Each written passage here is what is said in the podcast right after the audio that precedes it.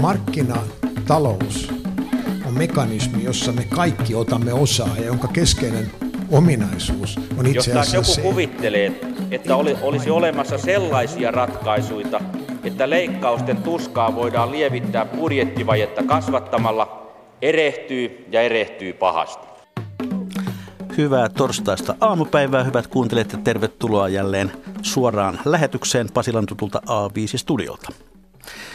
Huomenna hän tulee, kirjoitti muinoin Samuel Beckett, ja huomenna hän todellakin astuu virkaansa maailman mahtavimpaan.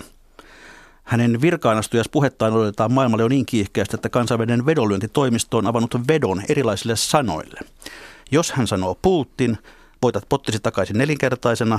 Sanan Brexit-kerroin on jo kymmenen, mutta Make America Great Again on saanut kertoimukseen vain 1,05. Se siitä ja hänestä, jonka nimeä emme turhaan lausu.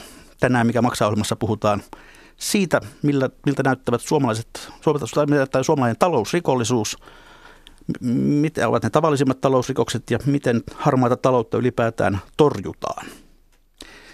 Harmaa talous, joka on siis kai toimintaa, jonka vuoksi valtio ja yhteiskunta menettää verotuloja, se on nimenomaan nimensä mukaisesti harmaata ja siksi sen kokonaisuus on aika vaikeasti arvioitavissa – Vuonna 2010 eduskunnan tarkastusvaliokunnalle kirjoitetussa selvityksessä arvioitiin, että vuosittain voisi olla kyse jopa 12 miljardin euron summasta. Tällaisiin arviointeihin sisältyy tietysti aina virhemahdollisuuksia, mutta voimme kuitenkin sopia siitä, että miljardiluokan ongelmasta kuitenkin on kyse. Ja tänään me katsomme tätä asiaa kolmesta ammattilaisnäkökulmasta. Talousrikollista täällä studiossa ei kuitenkaan ole. Tervetuloa ensinnäkin valvontajohtaja Petri Lounatmaa Tullista. Huomenta ja talousrikostutkija, rikostarkastaja Erkki Rossi keskusrikospoliisista. Huomenta. Ja johtaja Janne Marttinen Verohallinnon harmaan talouden selvitysyksiköstä. Tervetuloa. Hyvää huomenta. Niin, olemmeko me yhtä mieltä siis siitä, että, että puhumme miljardiluokan ongelmasta Suomessa? Janne Marttinen. No, voitaisiin lähteä tämmöisestä määritelmästä ensiksi liikenteeseen. Eli, eli jos puhutaan tämmöisestä verojen maksamattomuudesta ja vajeesta, mikä jää saamatta, niin pitää ensiksi määritellä tämä verovajekäsite. Eli verovaje on teoreettinen ja teoreettisen ja todellisen verokertymän erotus. Ja tämä verovaje aiheutuu sitten niin kuin monesta eri tekijästä ja siellä on, on sitten yhtenä tekijänä osaamattomuutta, maksukyvyttömyyttä, mutta yksi merkittävä tekijä on sitten myös harmaa talous ja talousrikollisuus, jotka sitten aiheuttaa sitä vajetta. Harmaan talouden määritelmään pitää myös vähän niin kuin avata, että mitä se pitää sisällään. Eli se on lähinnä tämmöistä niin kuin verojen ja muiden lakisääteisten maksujen, kuten eläkkeiden tai tullin perimien eh, velvoitteiden laiminlyöntiä tai sitten niiden perusteetonta eh, palauttamisen hakemista. Eli nämä termit on hyvä pitää mielessä, verovaje, harmaa talous ja sitten talousrikollisuus. Oletko ollut herrat samaa mieltä, että puhumme kuitenkin noin miljardiluokan asioista vuositasolla? Petri? On... No joo, tähän varmaan täytyy sanoa, että ollaan sama, ainakin omasta näkökulmasta ollaan samaa mieltä. Kyse on erittäin merkittävästä ongelmasta ja, ja ilmiöstä, niin kuin sanottu ilmiö on varsin haasteellinen määritellä, mitä on harmaa talous. Mutta jos lähdetään siitä, niin kuin varmaan täytyykin lähteä, että kyse, kysymys on veroluonteisten maksujen, tullimaksujen, erilaisten viranomaissuoritteiden, lakiin perustuvien suoritteiden välttämisestä, niin – niin kyllä me puhutaan varmasti niin kuin joko sadoista miljoonista tai miljardiluokasta. No, Erkki Rossi, teille tutkinnassa olevat jutut, niin, niin minkälaisista summista niissä puhutaan? Kyllä olen yhtä mieltä tässä kollegoiden kanssa siitä, että miljardiluokan jutuista puhutaan, että meillähän on nyt miljoonien, kymmenen miljoonien vahinkoja, rikosvahinkoja näissä jutuissa, jotka meillä on tutkinnassa. Piilorikollisuuden aiheuttamista vahingoista on tietysti aika vaikea tehdä arviota, niissä on niin paljon muuttujia, mutta että ihan näihin tutkintaan tulleiden juttujen perusteella kyllä voin allekirjoittaa tämän tässä esille tulleen määrän. Ja jos ajatellaan noita korruptiorikoksia, mitkä nyt on torjuntaohjelmassa kärkihankkeina, niin niiden ilmituloja nyt kun on tullut tutkintaa juttuja, on tuonut esille myöskin, että niissä tapahtuu suuria vahinkoja. Hyvät kuuntelijat, nyt kun olemme palanneet jälleen suoriin lähetyksiin, eli normaaliin päiväjärjestykseen, niin muistutan siitä, että näin halutessanne teillä on mahdollisuus myös kommentoida tätä ohjelmaa tuolla lähetysikkunassa, joka löytyy Yle Radio 1 nettisivulta. Voitte kirjoittaa sinne kommentteja ja kysymyksiä ja tuttuun tapaan palaamme niihin sitten ohjelman loppupuolella. Tällä kertaa saa myös tunnustaa talousrikoksia, jos on tullut sellaisia tehneeksi.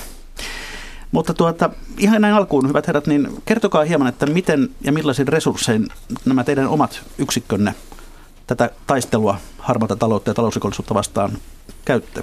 Janne Marttinen, verohallinto. No verohallinnossa on, on useita yksiköitä, joilla sitten on, on erilaisia äh, harmaan talouden ja talousrikollisuuden torjunnan tehtäviä.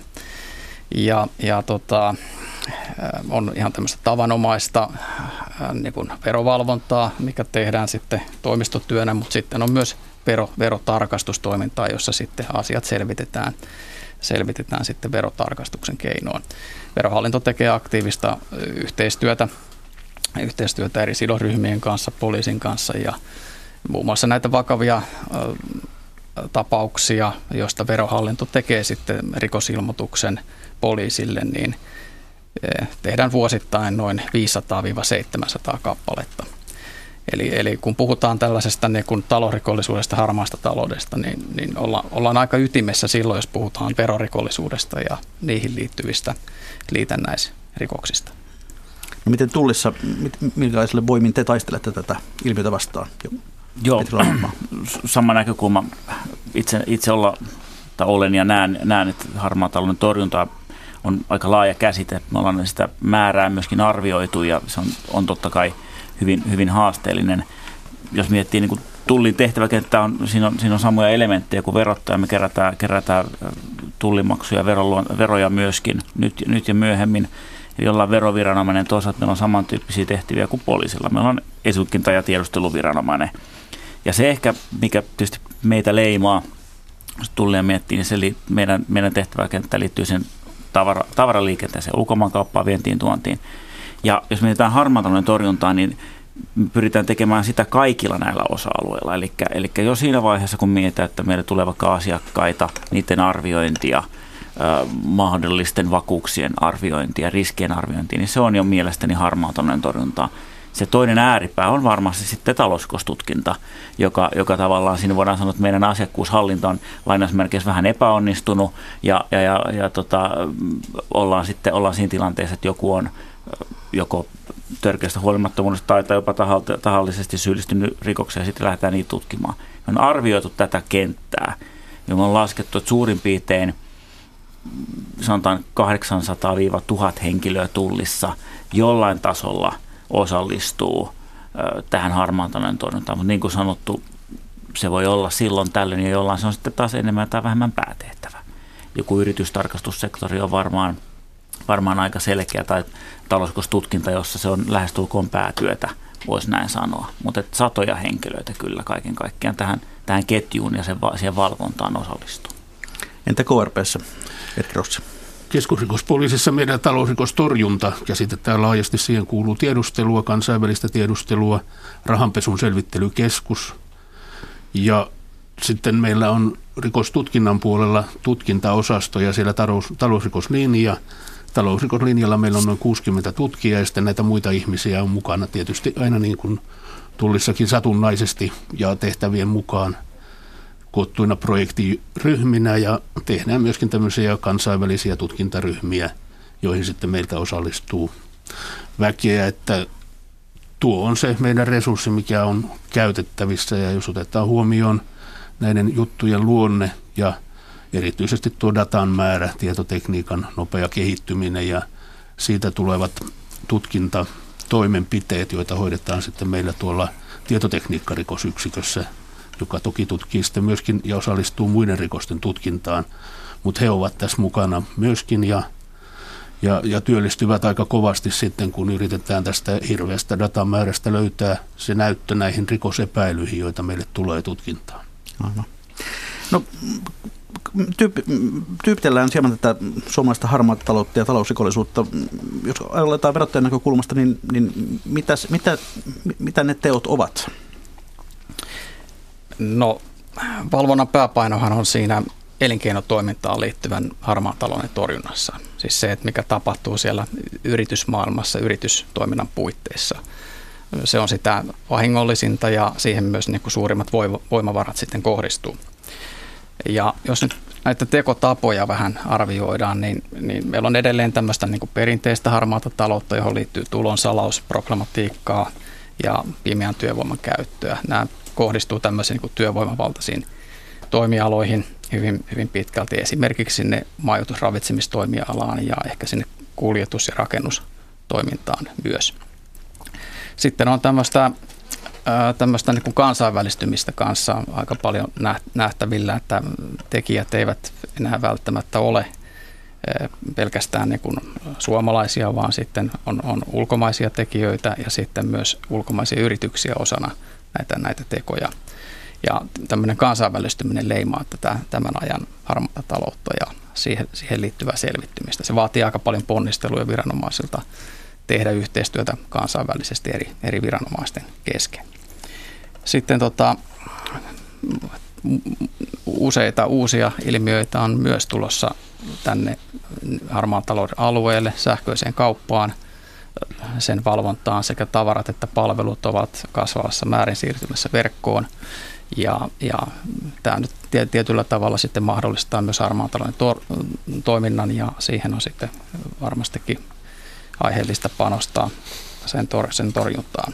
Unohtamattakaan sitten näitä järjestäytyneen rikollisuuden kytkentöjä elinkeinotoimintaan, jossa sitten on, on selkeästi jo havaittu, että tämmöistä, tämmöistä siirtymää tämmöisestä perinteisestä järjestäytyneen rikollisuuden toiminnasta on tänne talousrikoksiin ja harmaan talouden puolelle, jossa sitten nämä ansaintamahdollisuudet voi olla, olla aika, aika suuretkin, suuretkin tota, laajassa mittakaavassa toimiessa.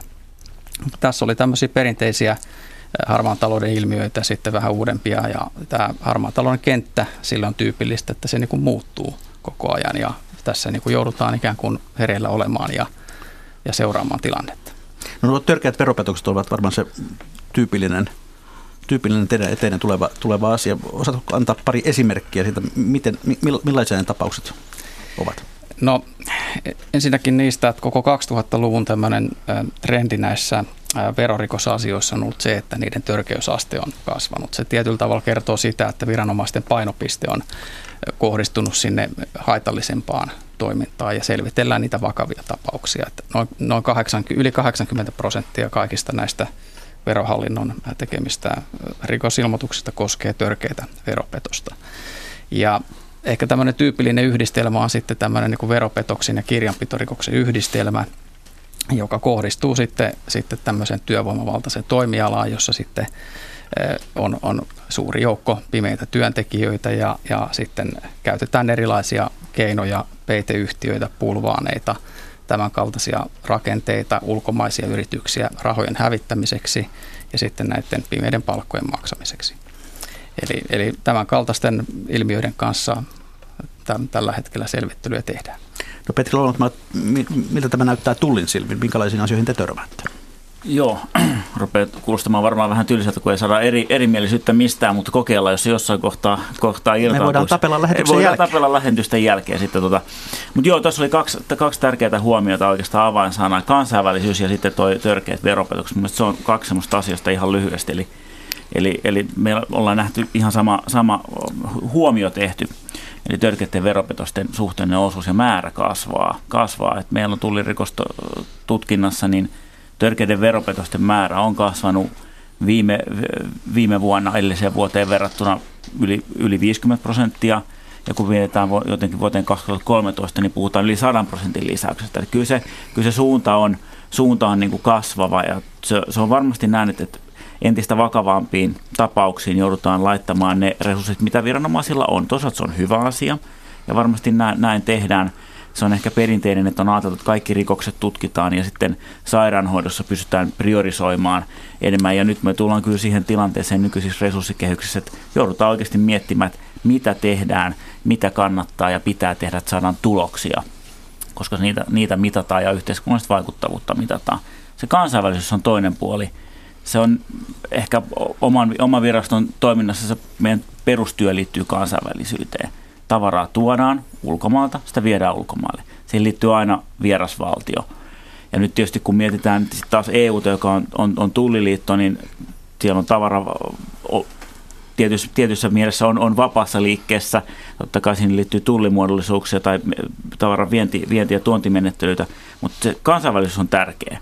Liittyy se sitten tulli, tullin tai, tai muuhun, muuhun tuota palveluiden nostamiseen, vientiin tai, tai näihin liittyvään rikollisuuteen. Et me ei olla enää semmoinen, ei olla pitkään aikaan oltu semmoinen pussinperä, johon mikään ilmiö ei rantaudu, vaan erityisesti nykyään, kun mietitään sitä suunnitelmallista, organisoitua, järjestäytynyttä rikollisuutta, jota voidaan esimerkiksi tehdä, tehdä tota, hyödyntäen internettiä, hyödyntäen erilaisia yritysrakenteita, niin kyllä se leimallisesti liittyy kansainväliseen toimintaan. Ja meidän näkökulmasta tietysti maailma on kutistunut äärettömän paljon. EUssa on ruvettu nyt viime aikoina puhumaan taas esimerkiksi suojatulleista. Halutaan suojella omaa, omaa teollisuutta.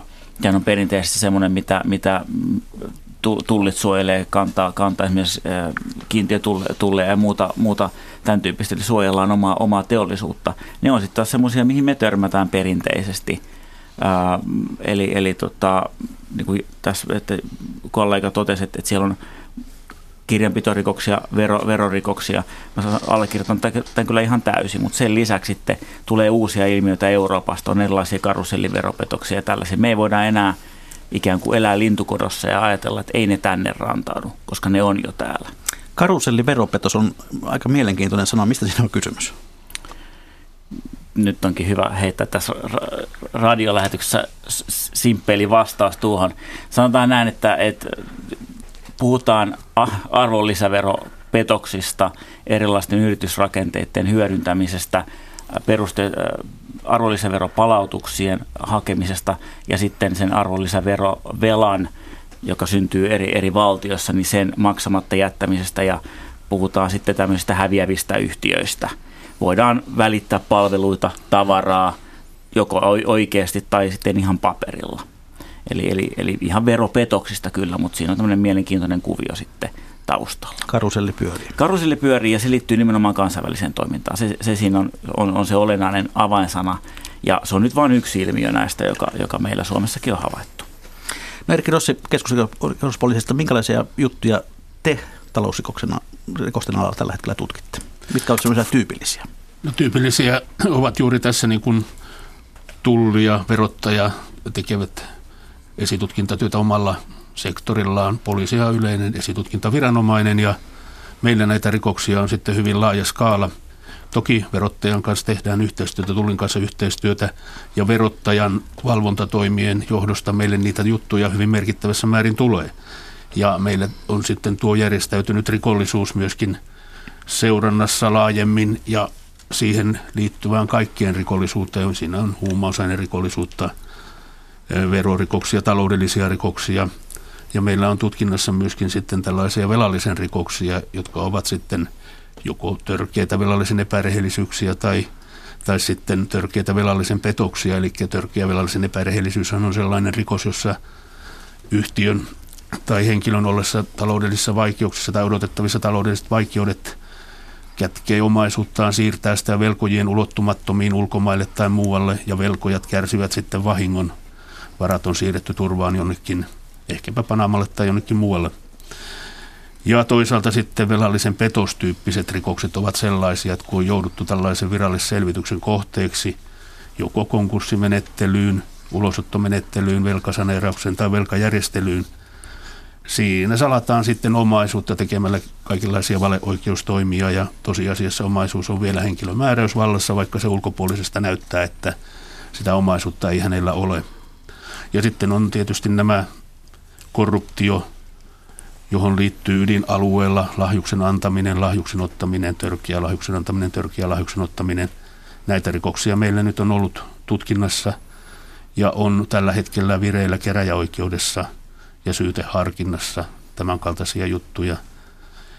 Et merkittävä osa on tietysti tätä viranomaisyhteistyössä esille tulevia juttuja, joita tutkitaan, mutta sitten meille tulee paljon – konkurssipesän hoitajilta tutkintapyyntöjä ja sitten oman paljastavan toiminnan myötä myöskin tulee noita, erityisesti tietysti rahanpesun selvittelykeskukseen tulee sellaisia alkuperätään selvittämättömiä varallisuuseriä, joiden alkuperän selvittämisessä sitten voidaan parhaassa tapauksessa päästä jonkun rikoksen jäljille. Ja tällaisessa toiminnassa meillä on hyvät mahdollisuudet saada myöskin takaisin rikoshyötyä. Eli päästään sitä hyödystä taaksepäin. Se varallisuus, joka on rikoksella viety, löytyy jonkun rahanpesun selvittely toimenpiteen ilmoituksen perusteella. Sitä päästään kiinni rikokseen, josta se on peräisin tai on syytä epäillä olevan peräisin ja päästään niin kuin saamaan tämä hyöty pois. Se on yksi tärkeä elementti tässä talousrikostorjunnassa meidän sektorilla.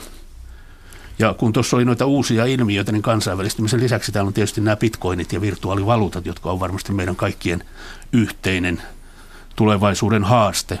Et tällä tavalla näin yleisellä tasolla mennään tällä hetkellä. No, tämän viime päivinä otsikoissa on ollut tämä Helsingin opetusviraston tapaus, jossa epäillään, epäillään pitkäaikaista lahjusten ottamista, mutta jos ei mennä siihen, mutta noin yleisellä tasolla, niin miten tällainen suomalainen lahjusrikos yleensä syntyy, Erkki Se voisi sanoa syntyy varmasti sellaista kulttuurista pikkuhiljaa ja tavoista, että toimitaan vaikkapa nyt sitten tällaisen kaupungin taikka, taikka tota, jonkun yleishyödyllisen yrityksen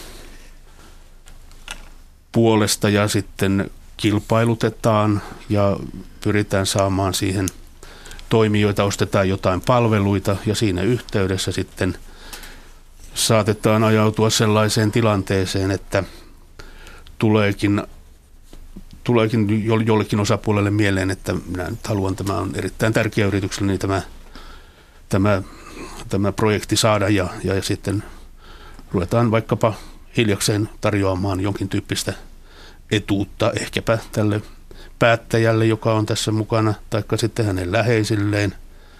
Ja jos päättäjä sen sitten hiljaa hyväksyy, päästään alkuun ja tämä kehittyy ehkä sillä lailla vähitellen toiminnaksi, jossa ei sitten tarvita enää nimenomaisia tarjouksia taikka, taikka pyyntöjä lahjuksesta, vaan tiedetään, kun keskustellaan asiasta, että mistä on kysymys. Ja tällaisten selvittäminen on tietysti äärimmäisen vaikeaa, koska lahjuksen antajan lahjuksen ottajalla ei ole intressiä, intressiä siihen puuttua ja sitten ulkopuolella saattaa olla sellaista, että, että siinä joutuu huonoon valoon, jos tällaiseen puuttuu. Ja tällainen, tällainen lahjusrikollisuushan on, on, on epäluottamus paitsi markkinoiden toimivuutta kohtaan, niin myös sitten työnantajan ylintä johtoa, siis sitä yrityksen ylintä johtoa, jos, jos nyt toimitaan näin. Että tota, kirjanpito on tietenkin tässäkin tapauksessa täytyy merkitä, kun varoja yhtiöstä lähtee jonnekin, mutta ne taas tuovat epäilyn siitä kirjanpitorikoksesta sitten, koska ne, ne maalataan siellä kirjanpidossa joksikin muuksi kuin mitä ne tosiasiassa on. Eli, eli tota, jos on isoja urakoita ja siellä on tämmöinen muikkukukkuteoria, että että tota, jos siellä onko siellä muikkukossa 100 vai 98 muikkua, niin se ei välttämättä sitten hinnassa näy ja se hinta on voitu jakaa keskenään, että erilaisia toimintatapoja Aivan. No, jos katsotaan tätä harmaan talouden kokona- kokonaisuutta, niin minkälaisissa toimissa ja rikoksissa liikkuvat ne kaikkein suurimmat rahat teidän arvioiden mukaan? Kuka haluaa vastata? Herrat miettivät.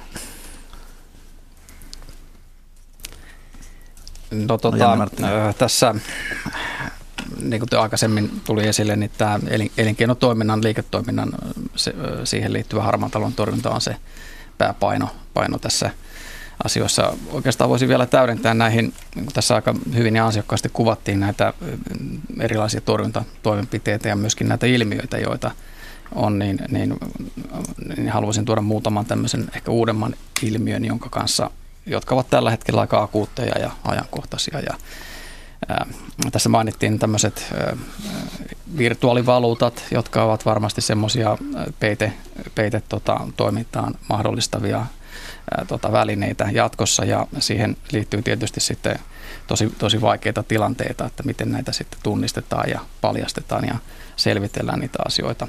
Yksi tämmöinen iso asia on myös tämmöiset identiteettivarkaudet, joiden, joiden parissa verohallinto on joutunut tekemään merkittävää torjunta, torjuntatehtävää ja kyse on siitä, että suomalaisia yrityksiä, niin niiden, ne on ikään kuin kaapattu ja niiden yrityksien nimissä on sitten pyritty hakemaan perusteettomia arvonlisäveropalautuksia. Kyse on tämmöisestä erittäin järjestelmällisestä ja oikeastaan aika massiivisesta tämmöisestä hyökkäyksestä viimeisen vuoden aikana juuri tämän kaltaisilla tekotavoilla ja, ja verohallinto on joutunut nopeasti reagoimaan näihin toimenpiteisiin erilaisilla valvontatoimenpiteillä ja, ja, ja pystynyt ennaltaestämään ja torjumaan sitten merkittävän määrän näitä, näitä perusteettomia ALV-palautushakemuksia. Määrätään luku taitaa olla tänä päivänä yli 70 miljoonaa euroa.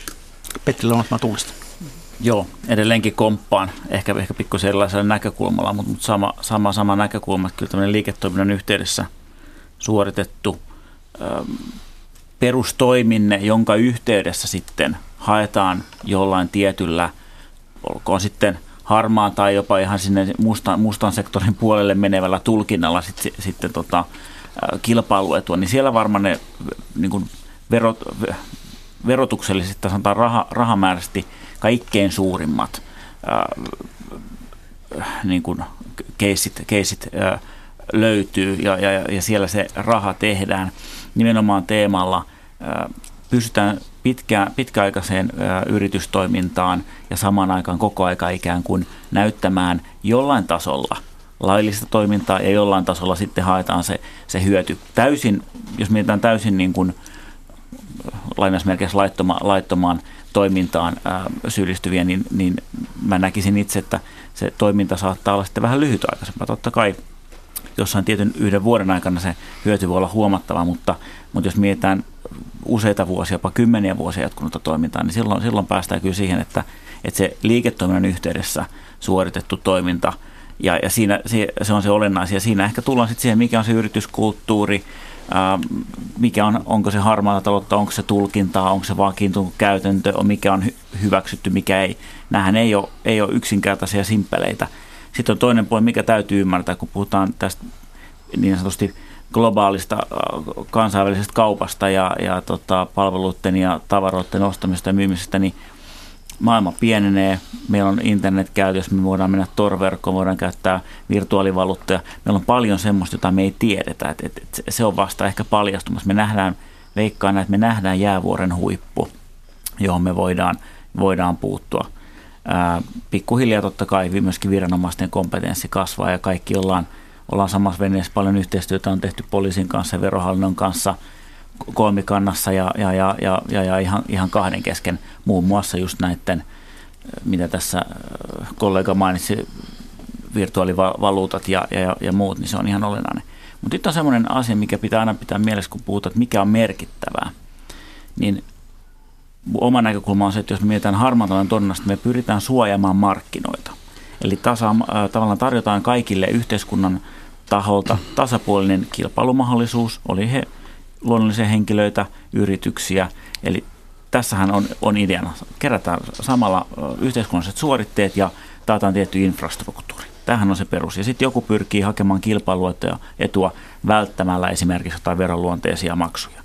Ja nyt se kysymys on siinä, että se voi olla pitkäaikaisesti, sillä voidaan hakea jotain isoa kilpailua. Toisaalta se voi tapahtua hyvin suppeessa ympäristössä – se kilpailuiden hakeminen, mutta niille kanssakilpailijoiden kannalta se voi olla täysin dramaattinen. Voidaan puhua kym, muutaman kymmenen tuhannen euron arvoisista keisistä tai muutamien tuhansien eurojen arvoisista tai intressiltä olevista keisistä, joiden vaikutus kumminkin on se, että kilpailija joutuu lopettaa toimintansa. Se menee elinkeino joltain. Eli siinä mielessä näiden harmaan keissien arvottaminen on äärittömän vaikeaa. Ja, ja, ja se suhde aina pitäisi yrittää pitää mielessä, että mikä vaikutus sillä on – siihen, siihen ympäröivään markkinatilanteeseen. Ja tämän takia näiden niin kuin, niin sanottu, arvottaminen on todella vaikeaa, että et ei, ei saa aina katsoa pelkästään vaan sitä euromäärää tai ei, saisi katsoa pelkästään euromäärää. Hyvät kuuntelijat, kuuntelette ohjelmaa Mikä maksaa, jossa puhumme tänään harmaasta taloudesta ja suomalaisesta talousrikollisuudesta. Ja tässä äsken äänessä oli tullivalvontajohtaja Petri Lounatmaa ja studiossa ovat myöskin Erkki Rossi keskusrikospoliisista ja johtaja Janne Marttinen verohallinnosta. Jos katsotaan tuon talousrikollisuuden kuvaa, niin kuinka ammattimaisena te sitä pidätte? Onko siinä kysymys enemmän siitä, että joku vaikeuksia joutunut yrittäjä ikään kuin ajautuu rikoksen tielle, vai, vai onko tämä niin kuin, tavallaan hyvinkin suunnitelmallista? Erkki Rossi. Joo, jos palaisin vielä tuohon koska liittyy tähän kysymykseen, että missä nämä suurimmat vahingot aiheutuu, niin meidän näkökulmasta poliisin puolella on tuo velallisen rikokset varmasti sellainen, jossa yritystoiminnassa siinä voi olla iso konsernirakenne. Siellä on pyöritelty paljon, paljon varoja, on otettu luottoja ja, ja ehkä epärelevanteilla, epäkelvollisilla vakuuksilla pyöritetty liiketoimintaa, siirretty varoja ulkomaille, tehty näennäisiä liiketoimia.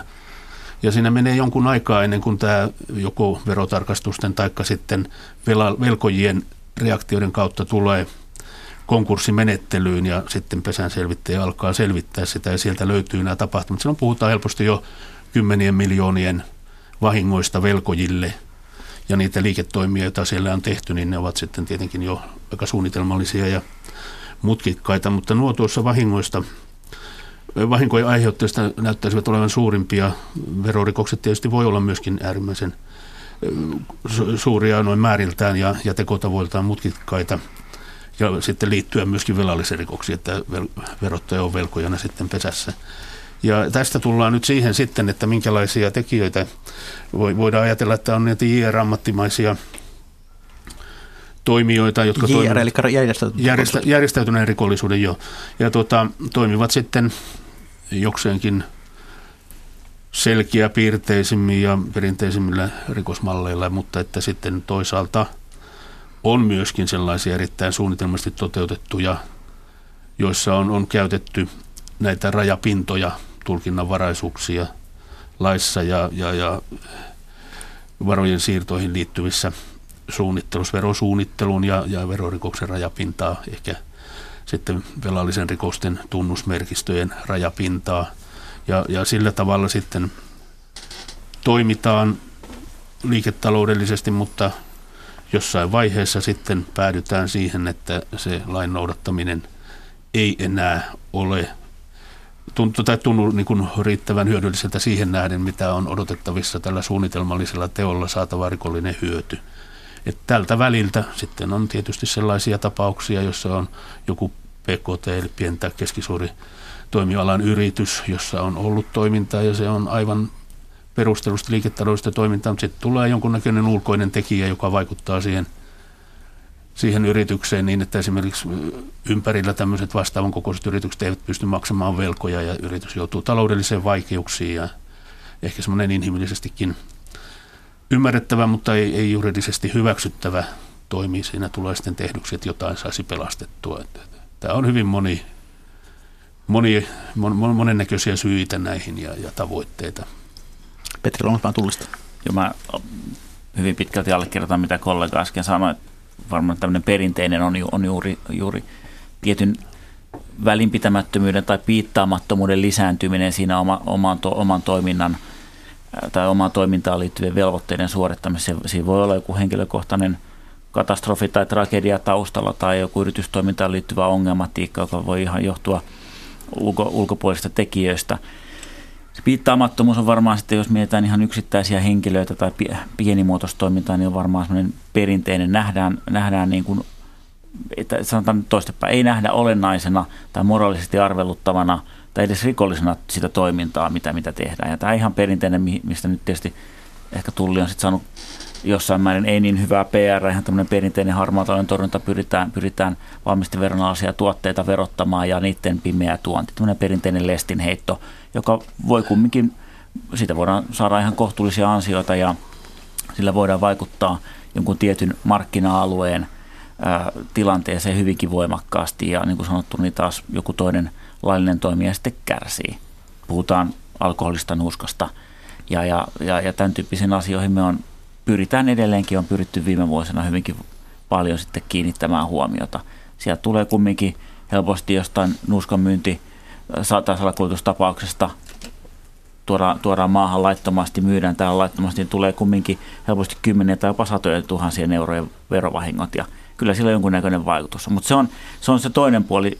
Monta kertaa siellä ei nähdä, niin kuin, nämä, nämä tekijät ei näe sitä niin, totta kai se on suunnitelmassa toimintaa, mutta sitä ei nähdä olennaisena, sitä ei nähdä niin kuin moraalisesti niin arvelluttavana toimintana, kun eihän siinä ole mitään väärää. Tämmöinen ajattelumalli on ehkä. Mutta sitten toinen puoli, jos mennään kansainväliseen toimintaan, kansainväliseen kauppaan, niin siellä niin on, tämä on mun henkilökohtainen käsitys, minkä tässä vuosien varrella on, on muodostunut, niin entistä enemmän puhtaasti ammattimaisia toimintoja. Kun mennään siihen, että logistisia ketjuja, yritysrakenteita, erilaisia verosääntelyitä hyödynnetään, niin se on ihan suunnitelmallista toimintaa. Se, että joku voi sanoa, että mennäänkö nyt sitten verosuunnittelun vai sinne petoksen puolelle. Mutta niin kuin mä nyt viittaan siihen edelliseen esimerkkiin karuselliveropetoksesta, niin kyllä sanotaan, ei sitä kyllä ihan vahingossa toteuteta. Kyllä siinä puhutaan ihan suunnitelmallisesta toiminnasta ja äärimmäisen älykkäästä ää, ja, ja, ja tota, fiksusti toteutetusta lainausmerkeissä fiksusti toteutetusta toiminnasta, johon ne ei kyllä vahingossa ajauduta. Eli se on sitten taas semmoisen kansainvälisen rikollisuuden leimallinen piirre, näin näkisin. Janne Marttinen verohallinto. No näistä harmaan talouden toimijoista ja heidän piirteistään, niin, niin pitää tietysti tämmöinen niin selkeä harmaa talous on, on semmoista niin tahallista toimintaa, joka tehdään niin tietoisesti eh, verojen tai muiden maksujen välttämiseksi. Ja kyllä meidän näkemys on se, että, että täällä joukossa on on tota, sinne ei sattumanvaraisesti niin kuin jouduta, vaan ihan rationaalisia päätöksiä tehdään sille harmaalle puolelle siirtymisestä. Eli siinä aina, aina harmaan talouden toimija miettii sitä kiinniämisriskiä, saavutettavaa hyötyä ja sanktioita. Ja, ja sen takia niin kuin torjunnan pitäisi sitten myös kohdistua näihin kaikkiin kolmeen elementtiin, että niitä pystyttäisiin ennalta estämään. Mutta tota, tämmöinen niin kuin tahallisuuspiirre näihin liittyy. Sitten meillä on tämmöisiä tapauksia, havaintoja, että on joukossa moniosaajia ja tämmöisiä tekojen toistajia, eli jää, to, jäävät kiinni ja hetken perästä jäävät toisen kerran kiinni ja, ja näin päin pois. Että se on, se on tämmöinen, tämän ajan piirre. Lyhyen erinkaaleen yrityksen käyttö kuuluu tämän kaltaisten henkilöiden profiiliin. Saattaa olla lukuisia eri elinkaarivaiheessa olevia yrityksiä, yritysryppäiden hyväksikäyttö on aika, aika tavanomaista, eli, eli tota, ei toimita enää yhdellä yrityksellä, vaan on sitten erilaisia. Että olemme juuri, juuri tuossa taannoin sel, saaneet sellaisen selvityksenkin valmiiksi, jossa tutkimme näitä rakennusalan tekotapoja ja totesimme, että että noin 80 prosenttia kaikista tämmöisistä vakavista tapauksista tapahtui juuri nimenomaan tämmöistä niin yritysryppäitä hyväksi käyttämällä ja se oli aika tämmöinen silmiinpistävä piirre. Sillä pyritään sitä hajauttamaan sitä kiinniämisriskiä tietysti toimijoiden puolelta, joka tietyllä tavalla osoittaa sitä, sitä suunnitelmallisuutta. Sitten toisaalta myöskin keinoja osataan käyttää, eli, eli erilaisten veroparatiisien, hallintarekisterien, pulvaanien suojissa toimiminen niin on aika, aika tavanomaista. Eli nämä niin kuin suunnitellaan teot silleen, että, että tota, kiinnijäämisriski olisi, olisi tota mahdollisimman pieni ja, ja sitten se hyötyä pyritään niin maksimoimaan. Eli, eli tämän kaltaisia piirteitä tässä päivässä on. No miten sitten yleensä käry käy? Onko ilmiantojen perusteella vai, vai teidän tutkinnan perusteella vai miten Petri Lounatmaa tulisi? No joo, oletetaan tällä kertaa meidän sektorilta. Tavathan on hyvin moninaiset. Voidaan saada vihjeitä, lainausmerkeissä ilmiantoja, vinkkejä, tehdään omaa tiedustelutyötä, eli ihan paljastavaa toimintaa. Siellä tehdään havaintoja. Tullitoiminnassa havainto, yksi hyvä esimerkki erästä pitkäaikaisesta tapauksesta lähti siitä, että meidän asiakas, asiakashallintapuolella – äh, ihan, ihan tiskihenkilökunta huomasi, että nyt rupeaa paperissa olemaan jotain mätää ja laittoi viestiä eteenpäin. Et ne voi lähteä hyvinkin pienistä niin kuin lähdöistä, nämä, nämä myöskin, myöskin ihan 10 miljoonien verointressillä olevat tapaukset. Äh, itse sanoisin edelleenkin, että kyllä oma paljastava toiminta, äh, tarkastustoiminta, eli puhutaan ihan, ihan perustavan tasosta valvonnasta – yritystarkastustoiminta, asiakkuuksien hallinta, se on sitä perustyötä, mistä niitä pitää niitä poikkeamia pystyä löytämään. Ja, ja nyt täytyy taas muistaa, että siellähän on iso osa semmoista, jos me puhutaan yritystoiminnasta, jossa saattaa olla joku virheellinen käsitys jostain, jostain vaikka verosuoritteen maksamisesta tai muusta. Meidän pitää pystyä ne ei-tahalliset ää, ja ei niin merkittävät pitäisi pystyä hoitamaan viestinnällä, asiakaskoulutuksella, opastamisella ja tällä tavalla pois ehkä hallinnollisella puolella. Ja sitten pystytään keskittymään niihin oikeisiin ongelmiin, missä suunnitelmallisesti tahallisesti halutaan välttää esimerkiksi verojen maksamista. Ja se on sitten mielenkiintoista, että onko niitä niin helppo havaita, mutta mä korostasin kyllä tässä, tässä niin kuin sitä, olisi sitten verottajan, verottajan tai tullinta suorittamaa verotarkastustoimintaa ja, ja, ja asiakkaisiin suuntautuvaa tarkastustoimintaa. Että sieltä se on oikeastaan ainoa tai paras tapa pysyä siinä kentässä mukana. Sen lisäksi, että totta kai tehdään ihan paljastavaa toimintaa esitutkintaviranomaisten toimesta. Miten verottajan piirissä, kuinka suuri osa verorikoksista tulee ilmi teidän oman, oman toimintanne tuloksena? No siis voitaisiin sanoa, että lähes kaikki, koska, koska tota, verovalvonta perustuu tämmöiseen tänä päivänä tietoperusteiseen johtamiseen. Tämä tarkoittaa sitä, että riskialueet kartotetaan ja, ja sitten huolella valitaan sellaisia kohdevalinta-alueita, joissa sitten halutaan saada vaikuttavuutta erilaisilla valvontatoimenpiteiden yhdistelmällä.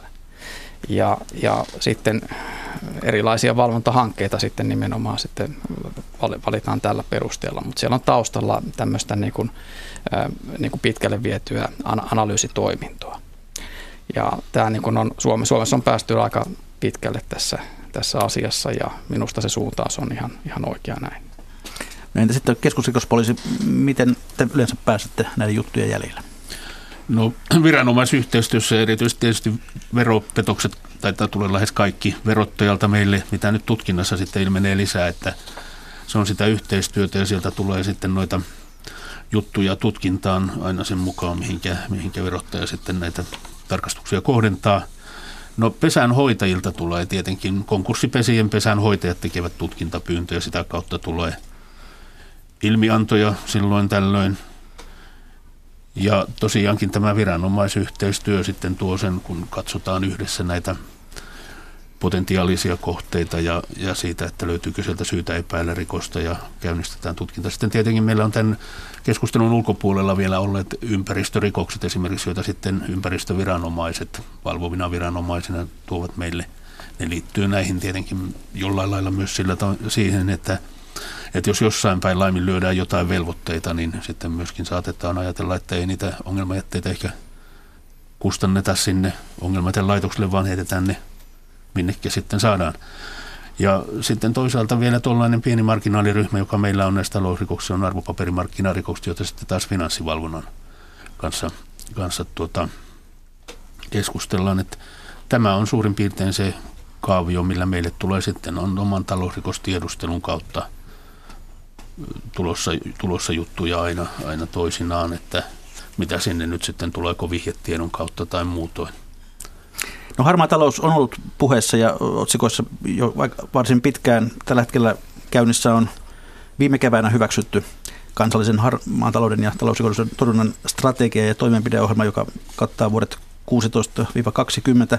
Ensimmäinen tällainen torjuntaohjelma laadittiin jo Paavo Lipposen ensimmäisen hallituksen aikaan parikymmentä vuotta sitten.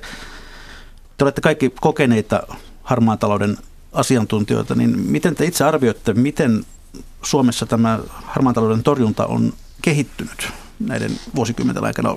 Ollaanko nyt paljon pidemmällä kuin parikymmentä vuotta sitten? Petri Launatmaata naurattaa. Nyt ei voi sanoa mitään muuta kuin, että ollaan menty eteenpäin koko ajan. Totta kai tieto, tieto ja näkö, näkökulma lisääntyy ää, myöskin, myöskin niistä ilmiöistä. Meidän tullissa suoritettua harmaan talouden torjuntatyötä on, on itse asiassa arvioitu valtion talouden tarkastusviraston toimesta 2000 13 ja 14 aikana. Siitä, siitä on omat, omat pumaskat tehty ja, ja, ja niihin voi sitten tutustua, joka haluaa. Ää, se työ, työ, mitä on tehty, se, se on aika systemaattista ja, ja, ja jo, jonkun mielestä jopa ehkä hivenen, hivenen puisevan kuulosta, mutta, mutta pitäisin itse, itse olennaisena sitä, että sen täytyy olla jatkuvaa. Eli, eli semmoisella kertaluonteisella rykäsyllä ei, ei saada va- tuloksia aikaiseksi. Olennaisinta on, on se, että systemaattisesti seurataan ilmiötä, pyritään niihin puuttumaan. Ja niin kuin tässä kollega Janne Martin totesi, niin siellä taustalla täytyy olla tämä tietojohtaminen, analyysi, mihin halutaan kohdistaa resurssit ja millä tavalla – ja kyllä mä sanoisin näin, että me on, me on ihan hyvin suomalaisessa yhteiskunnassa ja erityisesti viranomaistoiminnassa päästy, päästy eteenpäin ja viety, viety näitä yhteisiä hankkeita ja omia hankkeita samaan suuntaan. Mä, mä näkisin näin, että kyllä, kyllä ollaan eteenpäin menty. Totta kai joskus, joskus tota, kokee jokainen viranomainen varmaan, että on enemmän itselle ollut tarjolla ja joskus, joskus sitten ollaan vähän vähemmällä, mutta oma työ jatkuu koko ajan ja yhteistyössä mennään. Janne Martinen, miten arvioit, mitkä ovat niitä tärkeimpiä toimenpiteitä tässä uudessa, uudessa nyt hyväksytyssä ohjelmassa? No toimenpideohjelmat ovat olleet yleisesti ottaen äärimmäisen tärkeitä, koska tämän 20 vuoden aikana me ollaan saatu aikaan yli sata lainsäädäntömuutosta tai viranomaisten toimenpidettä, jotka niin kuin, niillä on ollut merkittävä tämmöinen runko ja, runko ja tiennäyttäjän asema näillä toimenpideohjelma kirjauksilla. Tämä uusi, uusi ohjelma niin tosiaan niin on voimassa vuoteen 2020 saakka ja siellä on 20 erillistä hanketta, joita, joiden täytäntöönpano on nyt käynnistynyt. Ja jos nyt tämmöisen muutaman ihan esimerkin ottaisin sieltä, mitä tässä on tarkoitus niin tehdä, niin niin tota, ensinnäkin tämä tämmöinen kansallinen tulorekisteri tulee. Se tulee vuoden 2019 alussa ja se tarkoittaa sitä, että työnantaja-ilmoitukset annetaan palkamaksukausittain ja tarkoittaa se sitä, että viranomaisilla on sitten veroviranomaisilla ja, ja, ja muillakin sitä kautta niin tiedossa on sitten työntekijät niin kuin reaaliaikaisesti. Ja tämä on niin kuin merkittävä uudistus sitten tämänhetkisiin menettelyihin verrattuna. Tämä tietysti luo omia uutta, uutta mahdollisuutta paljastavaan toimintaan ja ohjaa myös toimimaan oikein, koska tämmöinen kiinnien riski tässä kasvaa. Toinen tämmöinen merkittävä asia on, on tämmöinen niin liiketoimintaan liittyvän velvoitteiden hoitamisen läpinäkyvyyden lisääminen. Eli, eli toimenpideohjelma pitää sisällään tämän kaltaisen kirjauksen, jossa tämmöistä avoimuutta ja velvoitteiden hoitamista, hoitamisesta niin tullaan lisäämään nykyisestä siten, että tietoverkkojen avulla esimerkiksi internetissä niin kuka tahansa voisi katsoa tietyllä tasolla sen yrityksen velvoitteiden hoitamisen tason. Ja tässä niin kuin ikään kuin tarjotaan tämmöinen, tämmöinen niin kuin menetelmä ja työkalu sitten sekä yrityksille että sitten kansalaisille varmistaa siitä, että heidän käyttämänsä palveluntuottaja niin on luotettava ja, ja ohjaa tietyllä tavalla myös kysyntää sinne velvoitteensa hoitaville yrityksille.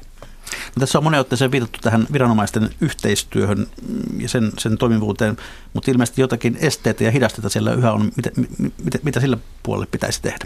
Petri No joo, tähän liittyen niin, niin tämän kansallisen torjuntaohjelman ja tuota hankkeen, hankkeen ohjella niin, niin tuli, tulisi ollaan itse laadittu myöskin oma, oma torjuntahanke, hanke, jossa 20, 23 erilaista alahanketta löytyy. Ja siellä on yhtenä sektorina muun muassa pohdintaa siitä juuri, että miten, miten tämä yhteistyön kehittäminen ja tiedon saanti, tiedon vaihto, miten sitä voitaisiin edelleen kehittää. Ja kyllä mä näkisin näin, että meillä on nyt esimerkiksi poliisissa ja tullilla meillä on, meillä on meidän tietojen käsittelyyn, henkilötietojen käsittelyyn liittyvät lainsäädännöt tällä hetkellä revisoitavina ja, ja, ja paljon, paljon tehdään sitä lainsäädäntötyötä.